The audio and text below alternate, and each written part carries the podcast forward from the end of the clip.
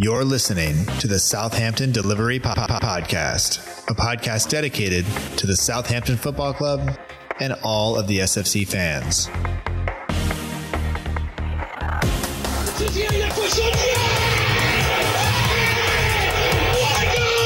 If you want to have guarantees, you have to buy a wash machine. Fonte with a scooping header. We don't lose a match, either we win or we learn. And today we learned. Zabir. It's infield to Mane, 25 yards out. Lovely ball for Bella. Onside, 1 0. Buffon shot! Oh my word! He ran around the pitch like Bambi on ice. It was uh, very, very embarrassing to watch. And now, and now, now your, host, your host, Matt Markstone. Hello, and welcome to another episode of the Southampton Delivery Podcast, a podcast and newsletter dedicated to the Southampton Football Club and all of the SFC fans. Available right here on southamptondelivery.com. My name is Matt Markson. I am the host of the show, and no matter where you are, no matter how you may be listening, whether this is your first time or you've been here before, thanks for making the show part of your day. I hope that you enjoy it. And um, if this is your first time, let me just uh, give you a quick rundown on things that you can count on. Um, you can count on this show coming out each and every Tuesday, uh, as it has for the past 192 weeks. If you excuse me, the third episode, uh, mostly because I can't do math. Um, other things you can count on Saints not winning on the opening day in the Premier League, um, and uh, all of our optimism coming back to really bite us. Those are those are all things you can pretty much uh, count on. But you know what? It's over with now. It's not the end of the world. It's just the start of the season, and uh, I'm glad we got that one out of the way. And hopefully, going forward, Saints can play. Um, you know, uh, get get back to playing the way they were towards the end of last season. And as long as it doesn't take all the way until the end of the season for them to get there, I think we'll all be happy. Um, joining me this week to talk about the game, to talk about your questions and everything else, is Tom Murray. You can find him on Twitter at T214Murray. Um, he's been on the show a number of times. He is uh, the co host or one of the hosts of the Under the Lights podcast, which is another uh, Southampton podcast that you can listen to. And the links, of course, are in the show notes. He also works at Radio Solon and does the audio description commentary for the blind and partially sighted um, at St. Mary's, brought to you by Alan March Sports. So uh, if you don't follow Tom already, uh, you should. Uh, he's going to hopefully bring a, a, dose of positivity to uh, to me uh, because I'll be honest, when I started talking to him this morning, I was not really in a great mood. Um, but you know what? Tom cheered me up, and that's just about uh, what he always does. So let's jump into the show now. Thank you so much for being here. I hope that you enjoy it, and hopefully you're having a good week. We'll talk to you on the other side.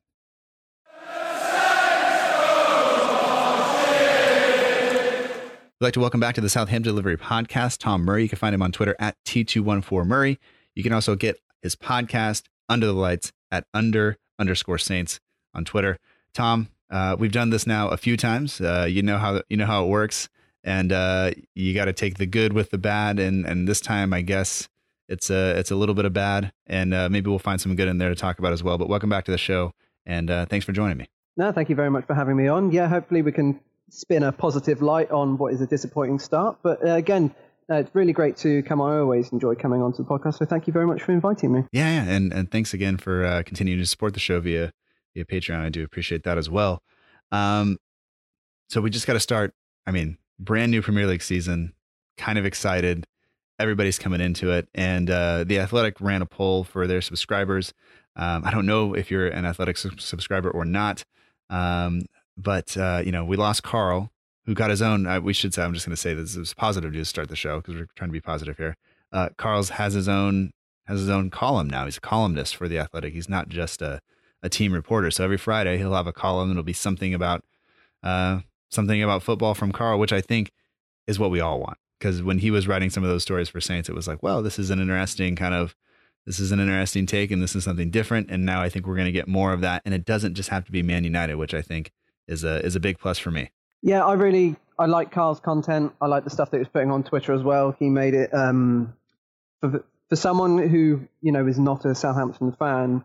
He made it seem like he was on Twitter and was a big fan of everything, referring to you know Danny Ings and James Ward-Prowse as my boys, as it were.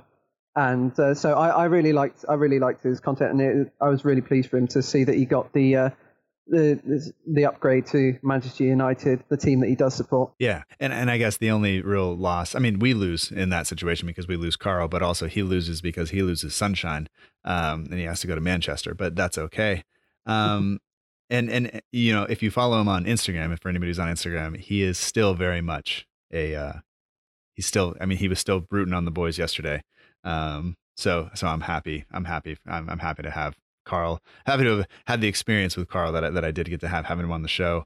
Uh, just chatting with him a couple of times. He's, he's a great dude. But um, uh, the reason I bring up the Athletic is they ran a poll, and 98.9% of Southampton fans felt uh, optimistic going into the season. We we topped the table. You know, we we we beat out Chelsea and Arsenal and Leeds um, to to top the table. At 98.9% of us felt optimistic. I can't remember if I voted in there, but if I voted, I definitely did vote that I was optimistic. Um, at the very bottom of that, of that of that table, though, was West Ham, which is probably, um, I mean, I hope it's where they finish, but um, West Brom are also down there, mostly because they have Charlie Austin running around up top. Um, but I mean, we had that yesterday. Is it all is it all gone now? If we ran that if we ran that today, would we be down, you know, mid table where you would think? Because uh, uh, I just I guess it just says that the Athletic is a much different place than than Twitter. I think that's what I've mostly learned about that. I think I think that with uh, with that one, I think you would probably have Saints fall down towards mid table, but that's because football fans, you know, it's a it's a it's a win or lose. It's a doom or doom or doom and gloom or like if we if if we'd beaten Crystal Palace yesterday, then we'd be like oh, we could really challenge, you know, for the top six or whatever. And now that we've lost, people are starting to fret. Well, when are we actually going to get our first point? You know, it's the first game of the season. Um, I'm I'm still very optimistic about the season. You know, it, unfortunately, we didn't get the uh, the result that we wanted yesterday, but uh, there's still 37 games to play, uh, so there's a, a lot to happen. And let's not forget that last season we started with a 3-0 away defeat after a lot of optimism. Mm-hmm. and as i recall that season didn't exactly end too badly. No no we, we were we seemed to be all right last season. And uh you know it better to start slow and finish strong than than do the opposite because then you just go into the summer feeling like you know you really lost it when actually you you, you did okay. Um but anyway let's let's talk about a little bit about the match. Um obviously a big blow to Saints. Um, we all kind of expected the same starting lineup that we kind of went into last or ended last season with. Um, but Armstrong is out with an injury that he suffered uh, on duty for Scotland. Uh, Ralph not happy with the way Scotland is taking care of the players. Um, so if Ben, if you're listening, tell your wife to talk to her national team and, and get things sorted out because we could use Stuart Armstrong doing a little bit better um, than than not being able to play for us. But um, I mean, no surprises for me in the lineup. Obviously, Romeu was going to replace Højbjerg because Højbjerg's not there, um, except maybe the decision to start Smallbone um, for Armstrong or replace Armstrong with him. Is, is was that a surprise for you? And would you have rather have seen Djenepo in there, or or what were your feelings on, on the lineup and the way we set up? And it was at this exact moment Tom, are you there? that the optimism for this episode went down the drain. Mostly just from me. Tom's still bringing it, but Tom, can you hear me? His internet went out, computer went out. And so we had to uh, redo things on the phone. So we'll pick it up here. Sound quality a little bit different. So, uh, you know, stick with it. We'll do the best we can. It's not Tom? the end. It's just, uh, I guess it's just the beginning. Maybe there's a metaphor there. Maybe I'm trying too hard. Maybe I haven't slept enough. I don't know. Enjoy the rest of the show. It was an expected lineup for me. I thought that with Armstrong out, and apparently he's out now for a few more games as well, which is a bit of a disappointment. I thought it'd be a bit surprising if Djenepo was going to start, and that was purely because um, he didn't play, he didn't have any minutes after Project Restart last season, and Smallbone had been played as that sort of inside, inside forward, as it were, on the right side and he was used to that position, and that's how Ralph had put him in in a couple of games uh, last season. So, I, I, mean, that was the only position that was any real deliberation about. As for the rest of the team, had no problems whatsoever. We that's the team that we used for the majority of the end of last season. So I, it worked, and I had no qualms with it. I know a lot of people wanted Djenepo on that right side, and I think now in hindsight, maybe he should have been used But at the start of the game, I was looking at that and I was thinking, yeah, I'm happy with that. That's as close to a full first 11 as we can get. Yeah, I think the only real issue with the Smallbone over there is it's just probably not quite as much creativity, but you figure if we have, I mean, Armstrong tends to tuck in a little bit and play slightly more narrow than Redmond uh, on the opposite side, and that allows Walker Peters to get up and down the pitch. Um, but I thought Crystal Palace really exploited that as well um, because Walker Peters uh, was pushed up quite high for for a lot of the match, and it allowed um, allowed Zaha to run in behind or Schlupp to run in behind uh, quite a few times. Especially, um, we seemed to correct it a little bit, uh, I guess, early in the second half, and then uh, as we pushed forward in the in, when Djenepo was on actually uh, towards the, the the end of the second half. Um, obviously, they, Crystal Palace had a, a couple more chances, but um, yeah, I, I, don't think we can complain about the uh, the team that was out there we just looked a little bit I mean, slow. We looked a little bit ponderous on the ball. We looked like we didn't know how to break teams down. And I mean, those are not new criticisms of the team, I don't think. No, they're certainly not. I mean, what we what we did was we sort of committed the, the cardinal sin of going 1 0 down to a Roy Hodgson team. Um, and we know, and any team will know, that if you go 1 0 down to, to Crystal Palace, that they're, especially when they've got so many key players out, they're going to put everyone behind the ball and be ha- more than happy for Saints to try and break them down because we know over the past few seasons, if a team puts about 10 men behind the ball, then Saints really are, are a bit of a loss. And the, it was it almost was like the Crystal Palace home game last season where they went 1 0 up and then suddenly we were thinking, oh, how on earth are we getting back into this game because they're just going to be solid and he sets them up well, does Roy Hodgson. And defensively, very solid, very compact. They crowded the middle and made it difficult for Saints to get through. And the only reason we got back into that home game was because one of their defenders played an awful back pass that Danny Ings managed to run in and score on. So that bit of luck that we needed just didn't come our way yesterday. Um, it's a disappointing start, but um, I thought, especially in the first 20 minutes or so, where we did play quite well, what we did, I think, was maybe get a bit overconfident, and the high line was so high that when we did, when when a, a mistake came about from us, Palace, you know, they're a Premier League side, they they punished us. Yeah, yeah, absolutely, absolutely. Um, just a couple of other notes on that uh, on that lineup. Um, in terms of the subs, Forster on the bench for Gunn. Does that to you signal what may be happening there in terms of Gunn going out on loan? And, and if that is the case, is that gonna is that gonna bother you at all? I think that does indicate that Forster is going to be, you know, the, the number two, and I would actually be, I'd expect him to, I'd expect Forster to start on Wednesday. Um, listen, Gunn had a lot of promise, and he was used quite a lot um, in like Ralph's first half season, as it were, and then obviously he was in goal for that for that particular game that commentators love mentioning mm-hmm. within about 10 seconds of every every every match. And he's never i mean i don't think he's been involved in the side since. So i think gunn needs regular football. I think he does have high potential and he could be a really good keeper in the future. But at the moment i think his confidence is probably rock bottom. And you know the fact that ralph isn't even willing to throw him in to any match, it seems. And that's credit to Alex McCarthy because he's been in top form. But at the moment, I think Gunn needs game time. He needs to build that confidence up. And if he can get regular game time at a championship club or you know wherever we decide to send him out, then I think that will be for the benefit of Saints because there's a good keeper in there. Um, but Fraser Forster has just come back from Celtic, having an absolute storming season. Now I know it's in Scotland where the opposition aren't exactly the uh, the best players on the planet, but his confidence is going to be sky high. So to have two keepers now who have on the back of decent seasons, um, yeah, I think for me, Forster's got to be the second, the second in command, as it were. Mm-hmm, mm-hmm. Yeah, uh, I, I, think that's the way it's, it's it's going to be. And the only my only concern there is is both McCarthy and Forster are getting like I think they are they are either at the age where keepers are at their best or they're just past it, and so they're not. I don't think they're going to improve a whole lot and Gunn still has a lot of room to improve. So if we can, I mean, we spent a considerable amount of money on him, so to keep him around, uh, even if it means going on loan and bringing him back to the club with a little bit more confidence, because uh, if you give up nine goals, your your confidence as a goalkeeper probably goes uh, away a little bit, and especially.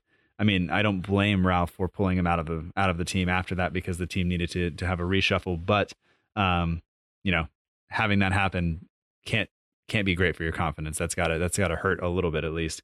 And so uh, he's going to need to go and, and, and, find a way to to just get get that confidence back, get back in the swing of things. And because as you said, he is a good keeper, and I mean, just his passing is is uh, is better than McCarthy's, which was on display a couple, a couple of times yesterday.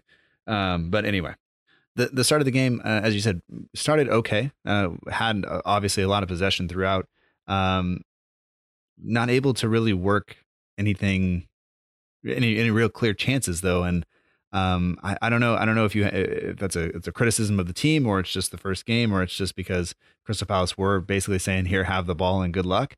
Um, and you see teams all over the the the Premier League and all over Europe and everywhere else in the world playing football that uh, if you just sit people behind the ball, you become difficult to beat, and that happens with uh, it doesn't matter who you're kind of who you're playing against or whatever. We we've done it to teams. We did it to Man City and, and other play other people. But um, it is a difficult thing to to break down a team that is well organized and that you know coming into it would have just said this is this is the game plan. Roy Hodgson kind of executed it and and they, they they did a good job. So I think we have to give Crystal Palace at least a little bit of credit for for what happened. Oh, absolutely. They had a game plan. They stuck to it, and they you know they they let us have the ball and we know at the moment, especially under Hasenhüttl, that we, we play much better when we don't have it.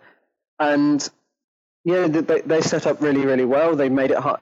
As much as we dominated possession for the first 20 minutes, you're right, we didn't really have any chances to, to test test the goalkeeper. And I think the closest we got to maybe half a chance was when the ball sort of dropped in the box and Danny Ings just tried to see if he could stab it away from the defender, and they, Crystal Palace managed to get it away. Mm-hmm. So yeah, no, they the, their game plan worked. You know, and they went down the left side a lot because that's you know their strongest position. They got Zaha, and when he's on his game, you know there aren't too many players in the Premier League that are better than him. And unfortunately for us, it was uh, it was his day after all of the um, sort of all of the hype between him, the uh, the the coming together between him and Ward Prowse. Yeah, and obviously uh, Zaha did have uh, a, a, good day against us. He is a good player. Uh, we've given him quite a bit of stick over the past couple of, of seasons, and I think for good reason. Um, you know, Saints were hoping to win at Selhurst Park for I think the fourth consecutive season. Um, Crystal Palace had struggled at home on opening day. It had been a while since they had won there. I can't find the exact stat, but uh, at the end of the day, uh, it doesn't work out. But we do we we move on, right? And then that's just what we have to do yeah, we've got to move on. There's still 37 games to play, and you know nothing nothing is ever won in on the first game. Um, and what's also good is the fact that you know this isn't a defeat, and then we're going into like an international break, and there's two weeks to have it on our minds and think about it. You know, I suppose a positive of the season starting a bit late is now there's a lot shorter time to fit in all the games, and therefore the games are going to come really quickly. And we've got Brentford on Wednesday, and uh, it's an immediate chance to to put it put it right. Ralph has hinted that he wants to play a, a really strong team, and you know just keep it, it. In a way, you know, there's no real reason to rest players because this is the first game of the we've had the first game of the season, and you want to build up the chemistry. So if we can go into the Brentford game, get a couple of goals, get our confidence back up, and then we can head into the into next weekend against Spurs, who it's strange. But if you, you look at the games against Palace and Spurs, I'd almost say that I'm more, more confident about getting a result against Spurs because they will play a game that Saints can play their A game against. You know, Spurs will want to come forward, and that's when when teams want to come at Southampton. That is when you know we we we play our best because that's when the the counter press really actually works because mm-hmm. it just you can't press it's yesterday like yesterday you can't press against a team that doesn't want to come forward. Yeah well they you can't it's hard to press against a team who is you know compressed and they they basically backed themselves into their own penalty area and and made it made it made it so there was no there was nothing left to press. Um and uh in, in that regard i mean we we did see teams do that to us last season. It's something we're going to have to adjust to. Um but uh, as i said earlier i think it's it's it's difficult. And you see what games can look like when you watch that Leeds uh, Liverpool match because both teams wanted to play football, and if you show up and want to play football and put on a show, that happens. If you show up and you know, trying to grind out a point at home on opening day to really get your fan base going, then you know you get what Roy Hodgson did to us yesterday, which, to be fair, worked, but not not the spectacle uh, that we, we would that I think a lot of people would have hoped for. Um, which you know maybe will will be the reason that uh, I maybe it will be the reason that Crystal Palaces aren't that exciting to watch uh, most of the time.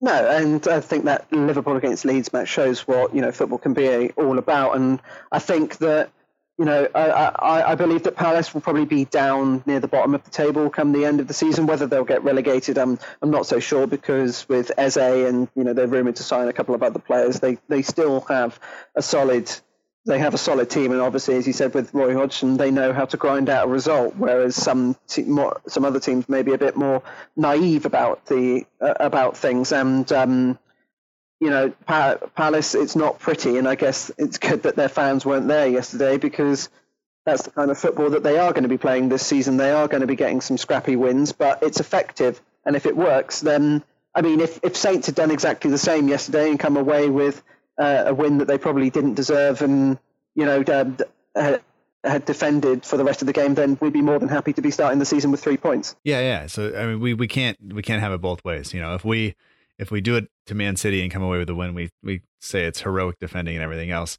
I like to think we looked a little bit better when we did it against them uh, than than Crystal Palace did against us. But uh, we should talk about the goal very very quickly because it comes from a giveaway uh, from Romeu uh, or Redmond. I think it's I think it's Romeu's mistake, honestly. Um, kind of plays a pass into a crowded area and then steps towards the ball, which allows uh, Crystal Palace to win it and then play it behind to Townsend, who to be fair, put in a decent cross. Chose not to just knock it across the six yard area as, as, hard as he could, but he did kind of pick out Zaha. Zaha with a nice finish. Um, you know, Kyle Walker Peters pushed high up the pitch because we had possession at that point. We were trying to get into an attacking area, so he can't recover.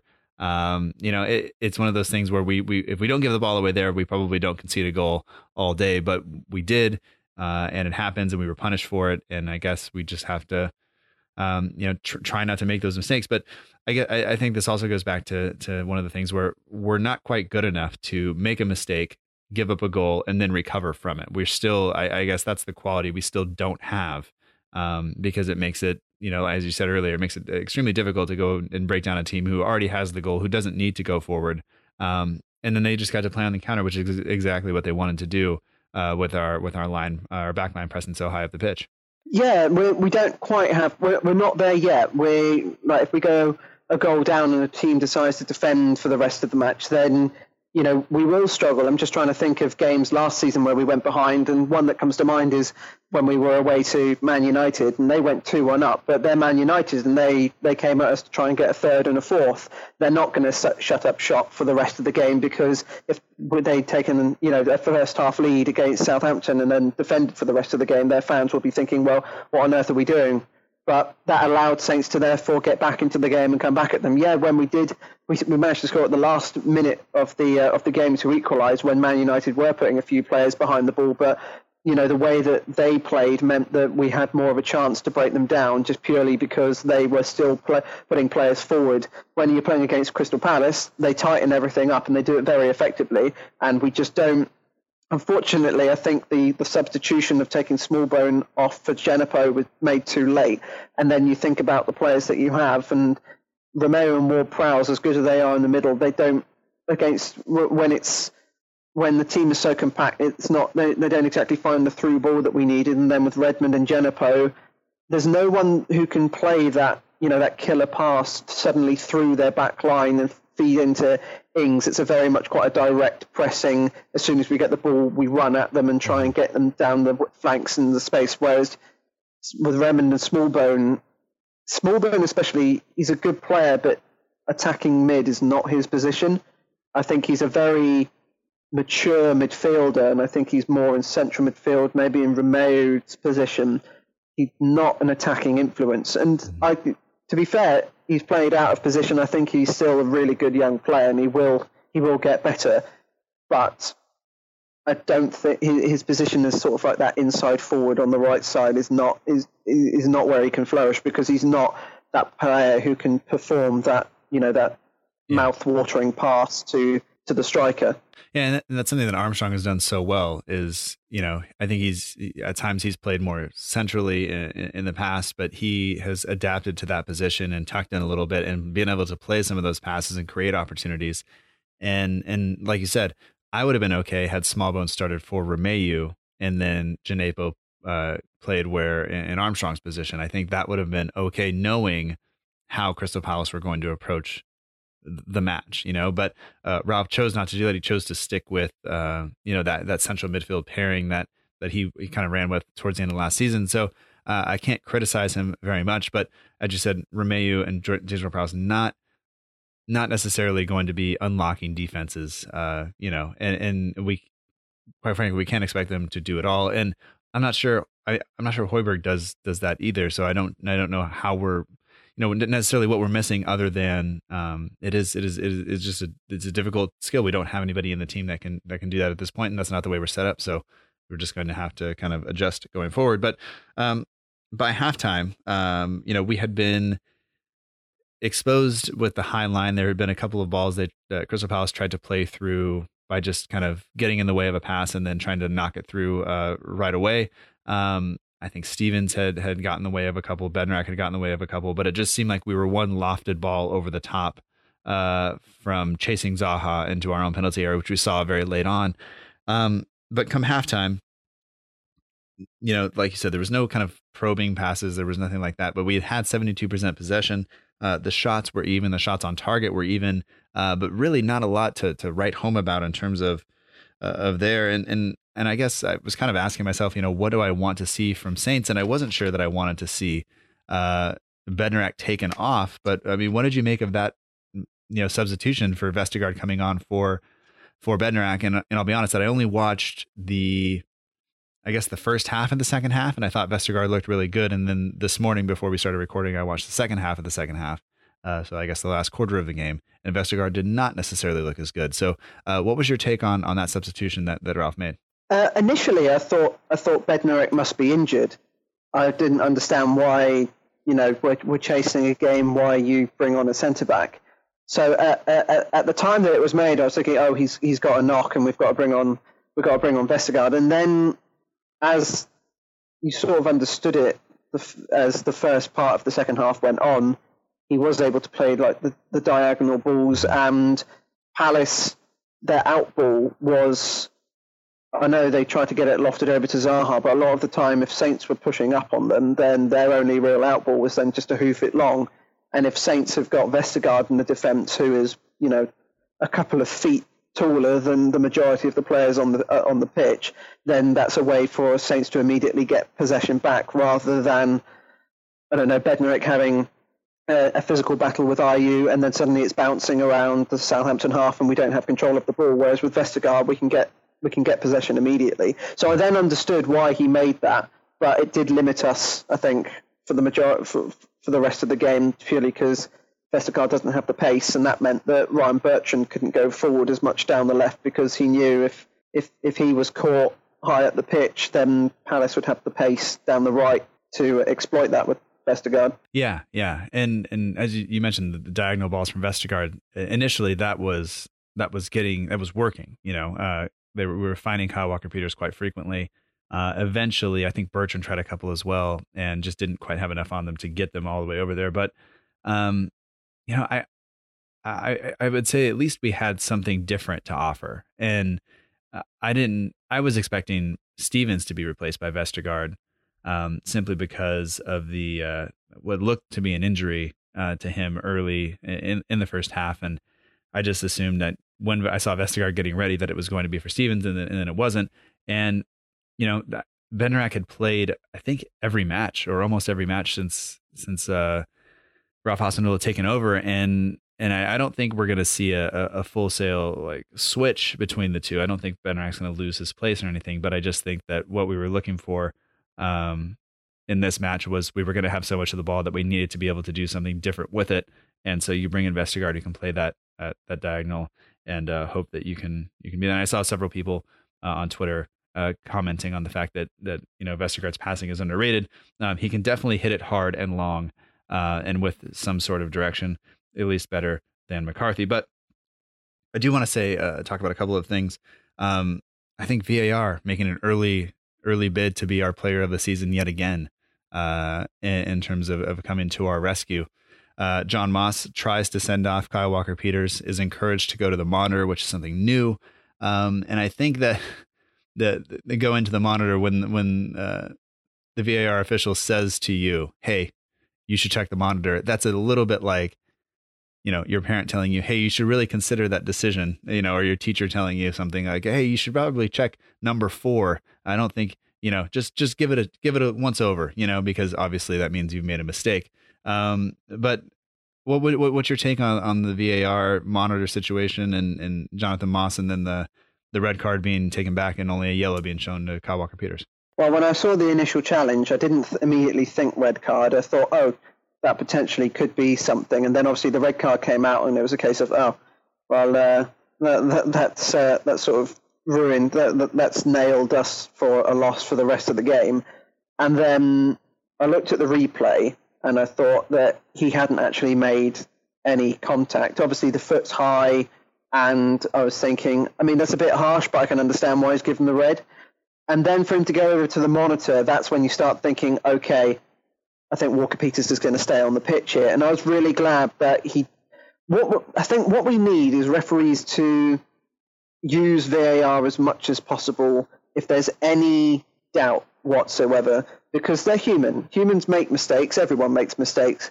And I think last season sometimes I don't. Um, maybe they were defended a bit too much because obviously, obviously the, the referees you don't you don't want to admit that the man in the in the middle is getting it wrong, right. and they don't want to be saying that their referees are getting it wrong all the time.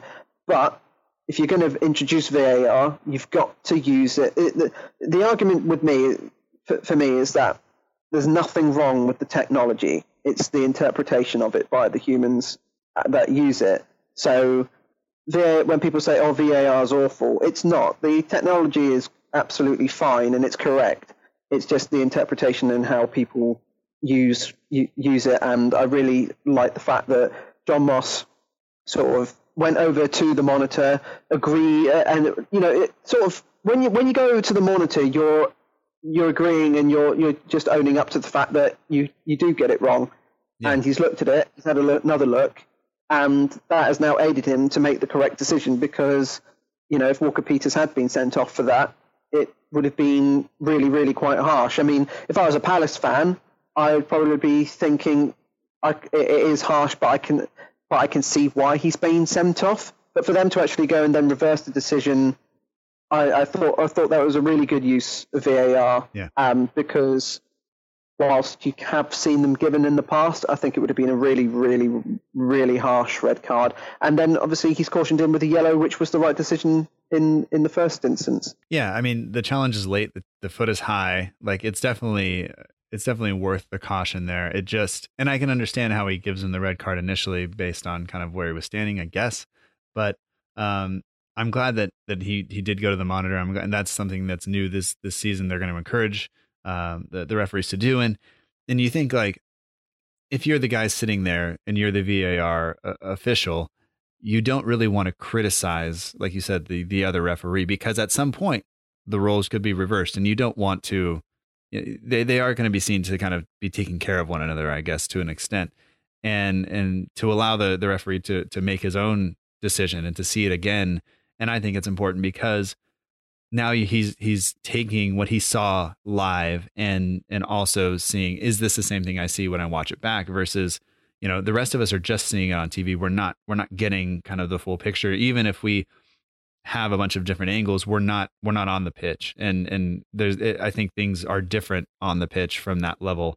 Um and so I, am glad that he was able to to go over. And i think that actually people go into the monitor is going to be uh, better. I think we'll actually probably see more decisions reversed now than we did last season.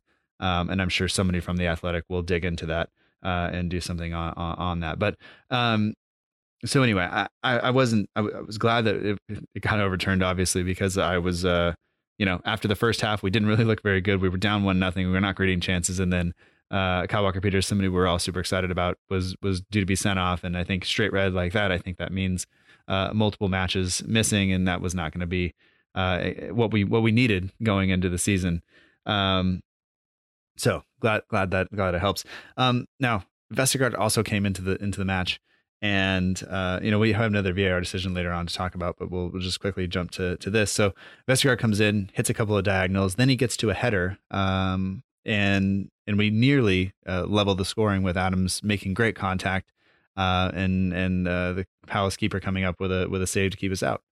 Yeah, we did. Th- when I saw it, I thought that that's got to be going in, and it's an incredible save. And you know, it's these fine margins. We did create a couple of chances, and on, on another day, Adams is breaking the back of the net, and we come away with a point, or maybe even three points because we've managed to turn the game around. Um, it just it just what wasn't to be, but it's a really great connection, and I hope that Adams gets a goal soon in this season because he did he did exactly the same at the beginning of last season in terms of he had really good chances and he was hitting the ball cleanly uh, but he was hitting the post or the goalie was making a really good save. And then obviously his confidence went as he kept on not scoring.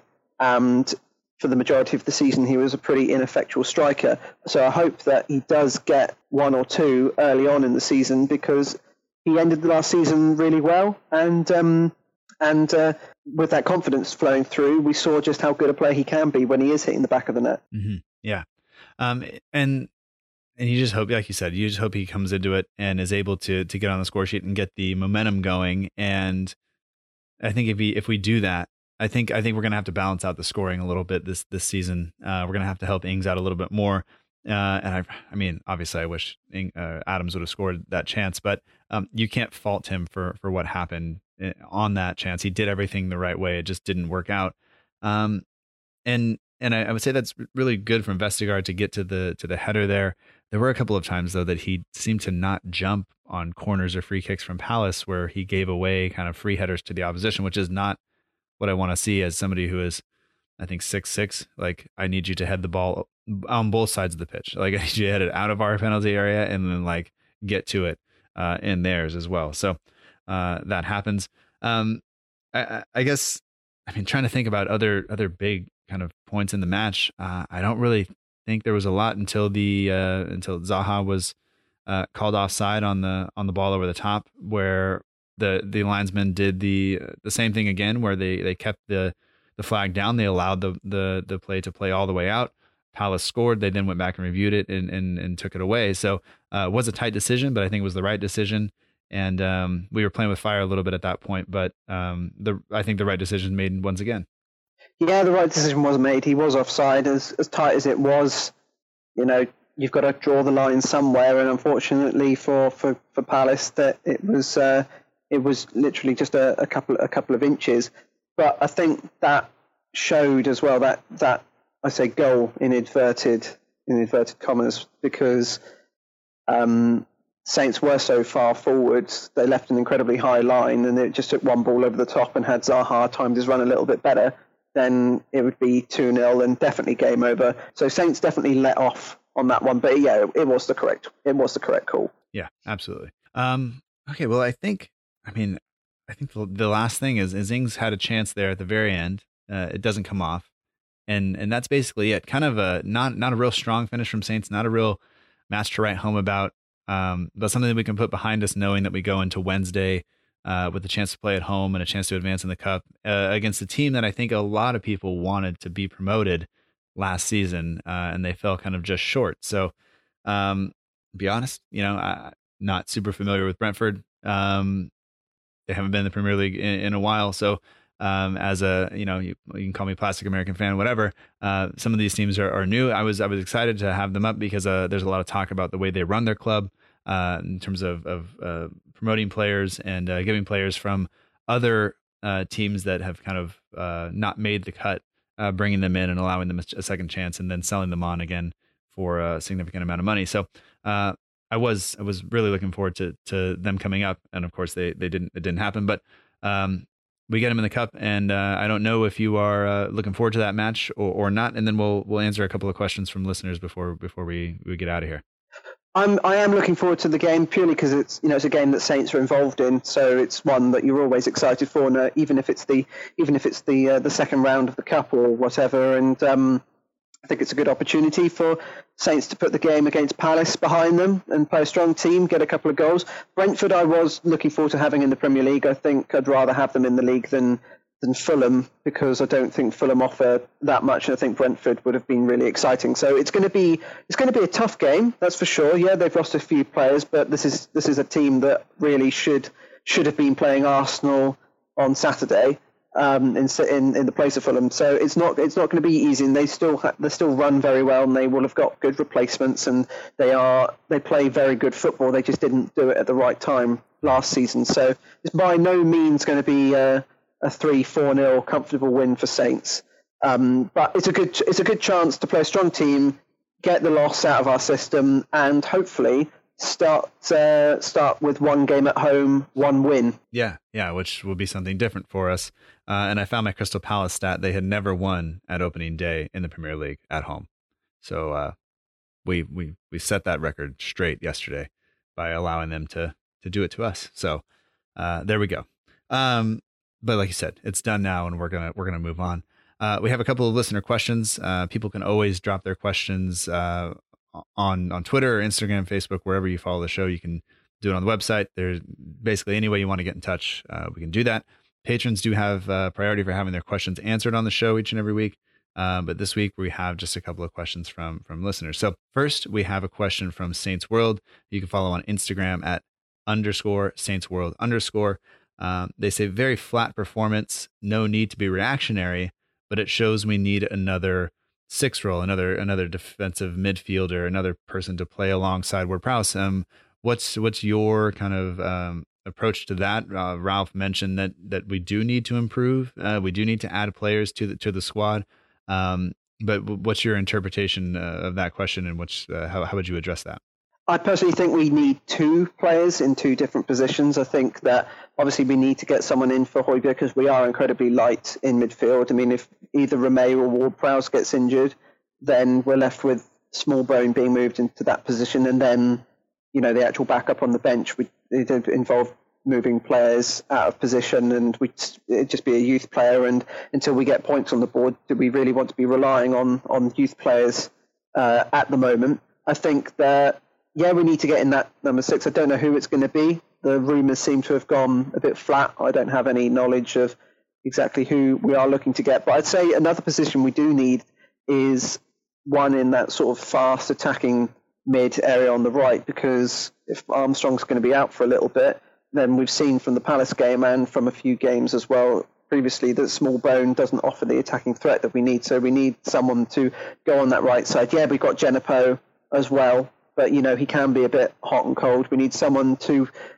or almost a similar to player, similar player to Boufal, but Boufal just he's so inconsistent, mm-hmm. and you just don't know like how many chances can you give him to be that player, to be that creative spark that we need.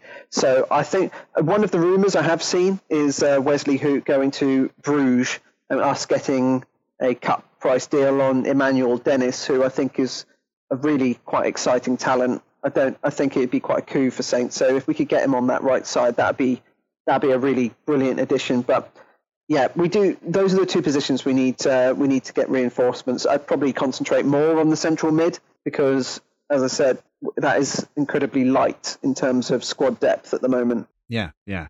Uh, I would say that obviously we play with two sixes in terms of Ward Prowse and then whoever accompanies him, and, and most often it was it was Højbjerg before and then Romeu.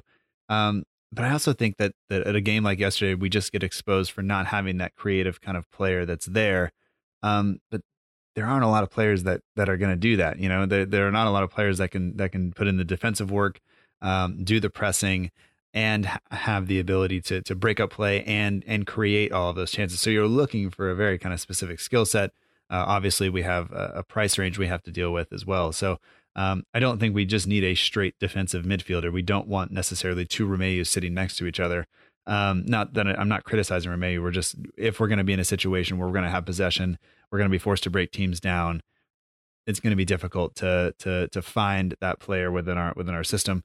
Um, and then out wide, I mean, yeah, we do have options in terms of Boufal and Djenepo, but you, you, you said both of them are kind of uh, inconsistent And um, you know, Ralph Ralph was asked if, if Boufal could be one of the players that, that moves on. He was not even in the squad uh, on, on, Saturday, but they said that was I think to allow Tella to spend time with the first team. So um, I don't know. It's going to be it's to be a, a, kind of a wait and see approach, I guess, to see if uh, if, if, Ralph or if Boufal does choose to move on.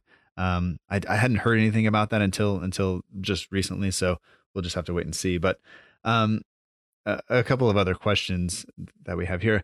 Um, Al Capone one five six says, "Did do you think Redmond looked bad, or was it just him that thought that? What was your take on on the way Redmond played yesterday? Um, I'll be honest, I didn't notice him a whole lot, doing a whole lot. Um, but, what did you make make of Redmond's uh, match yesterday or Saturday? I, I wouldn't.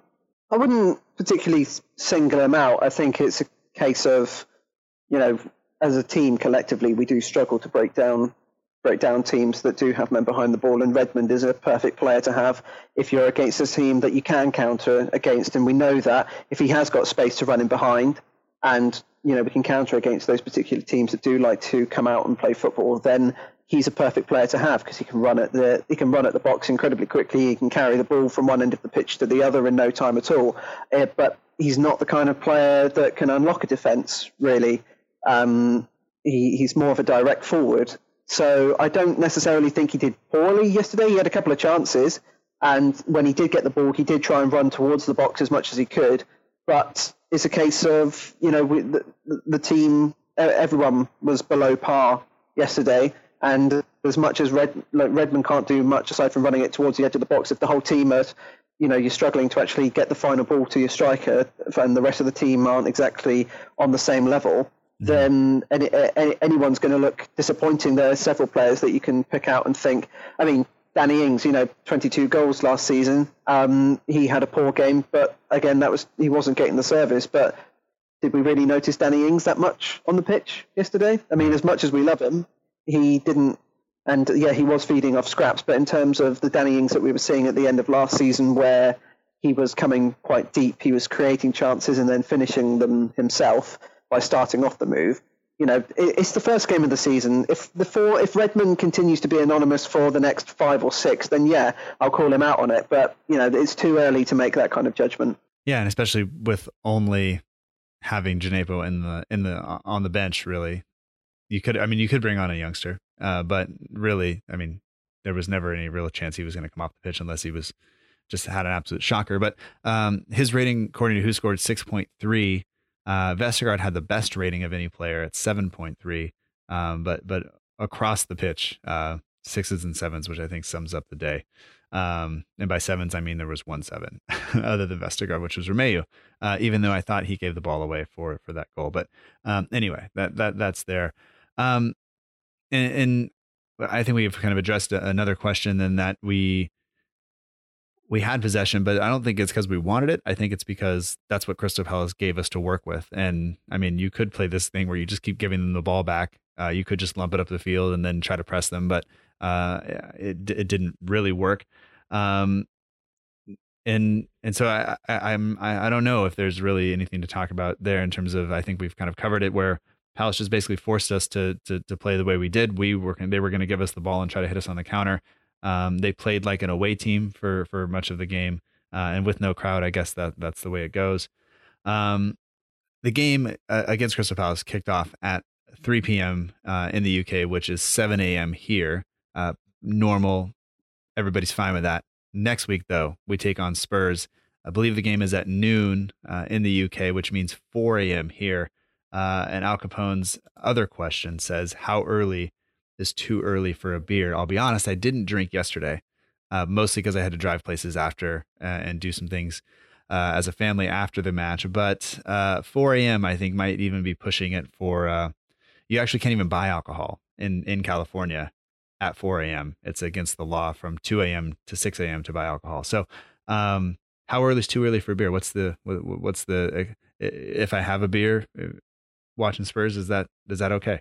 It's four o'clock in the morning. You know, I, I, I don't think there's any problem with maybe having one or two, but um, obviously, if it's a case of we lose and uh, you need to drown your sorrows, then you don't want to exactly be uh, drunk by by six or seven o'clock in the morning, that would not be a good start to uh, to a to a Sunday. No, no, especially with limited recovery time going into the the work week after that. I don't know. I don't know how you do it. Uh, I can say I think the earliest I've had a beer when we lost to Chelsea in the was it the FA Cup semifinal maybe a couple of seasons ago. Um, I don't remember. I just remember we were down at some point, and I just said, you know what, it's time. But I think that was already like a slightly later kickoff. So uh, I don't know. I, I, I, don't see my, I don't foresee myself uh, having a beer at 4 a.m. Um, mostly just because I'll judge myself more than anybody will judge me.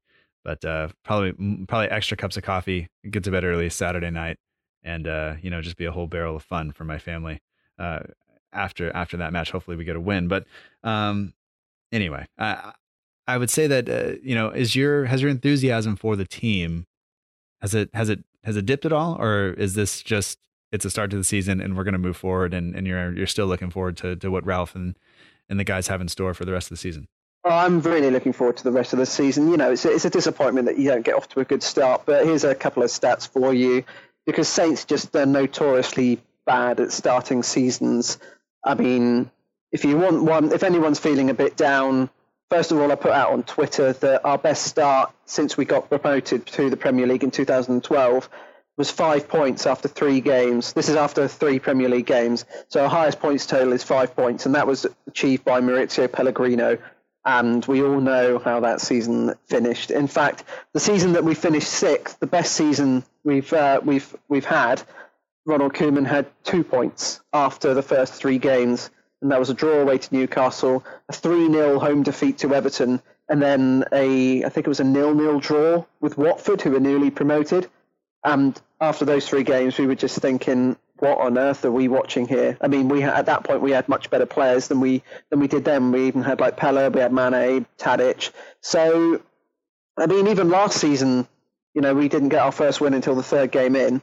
So obviously if we if we haven't won a game in like five or six games time then yeah start to get worried but it's the first game of the season and who knows if you and i had this conversation this time next week we could be talking about two wins a win against brentford a win against spurs and then suddenly the outlook on the season is a lot better. It's just the first game of the season. Yeah we lost. It's a shame. Um, 37 to go and i'm sure we're in for one hell of a roller coaster. Yeah, absolutely. And I, I honestly don't think we'd have it any other way. So here we go. And it, it's it, it's a long season, still 38 games. It will be compressed a little bit, but um, I think part of what we have to do is just make sure we stay, you know, stay with the team. Don't give up on the team yet. It's, uh, I mean, we we stuck with them through nine 0 right? And and I'm going to say it just so so the commentators, it doesn't hurt. It doesn't hurt so much if I say it. So we stuck with them through that. We can stick with them through a, a fairly poor performance uh, against a stubborn Crystal Palace team, and um, I think that's I think that's just what it is. But um, Tom, as always, it's a pleasure uh, to have you on the show. I appreciate you you coming on. People want to follow you on Twitter, they can do that at T214 Murray. They can also follow the Under the Lights podcast at under underscore Saints on Twitter. Um, and I don't I don't want to like take your steal your thunder, but like you got a guest coming on this week. Uh, if you want to tell people about it, you can. If not, I'll cut this and it'll be fine. I know we're very excited. We've got uh, Joe Prince Wright, who works for uh, he's lead uh, writer at NBC Sports. So we we've got him coming on. He's going to be talking about NBC and what they do with the Premier League in the USA, and also he's uh, very much a, a, Southampton fan. So we'll be uh, we'll be chatting all things Saints. So yeah, looking forward looking forward to having uh, him on the show. But Matt, thank you very much for having me on again. It's always a always a pleasure to come and come and talk. And hopefully next time we'll be uh, talking on the back of a win. Absolutely, absolutely. Well, enjoy talking to JPW about JWP and everything else. And uh, yeah, we'll have you back on here again. And um, yeah, I mean, until then, just, just thanks a lot, and uh, we'll talk to you soon. Thank you very much.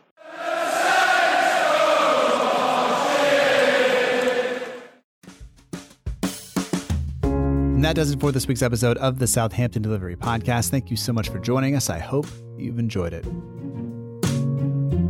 Special thanks goes out to this week's guest, Tom Murray. You can find him on Twitter at T214Murray. You can also get in touch with the Under the Lights podcast at under underscore saints. Those two links plus more, including Alan March Sport, are all in the show notes.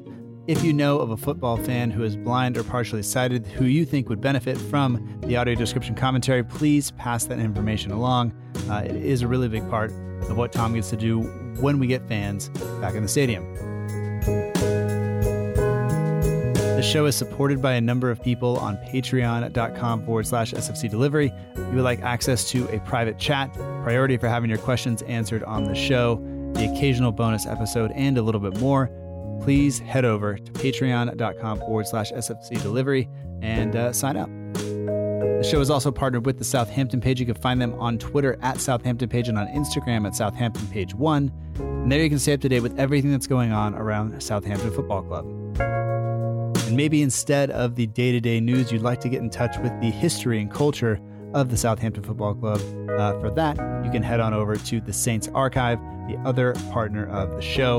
Uh, links to both of those are in the show notes. The logo for the show is done by Matt Beeling of the We Are Southampton page on Instagram, and all music comes courtesy of the Free Music Archive at freemusicarchive.org. The intro song that you heard at the top of the show was Epic Song by Boxcat Games, and the end of show credits that you're listening to right now is Aim is True by Poddington Bear. That does it for this week, but we will, of course, be back next week, and um, hopefully, we have a, a couple of wins to talk about, or at least, you know, something more exciting than what we saw this week. But uh, either way, until then, we met together. March on.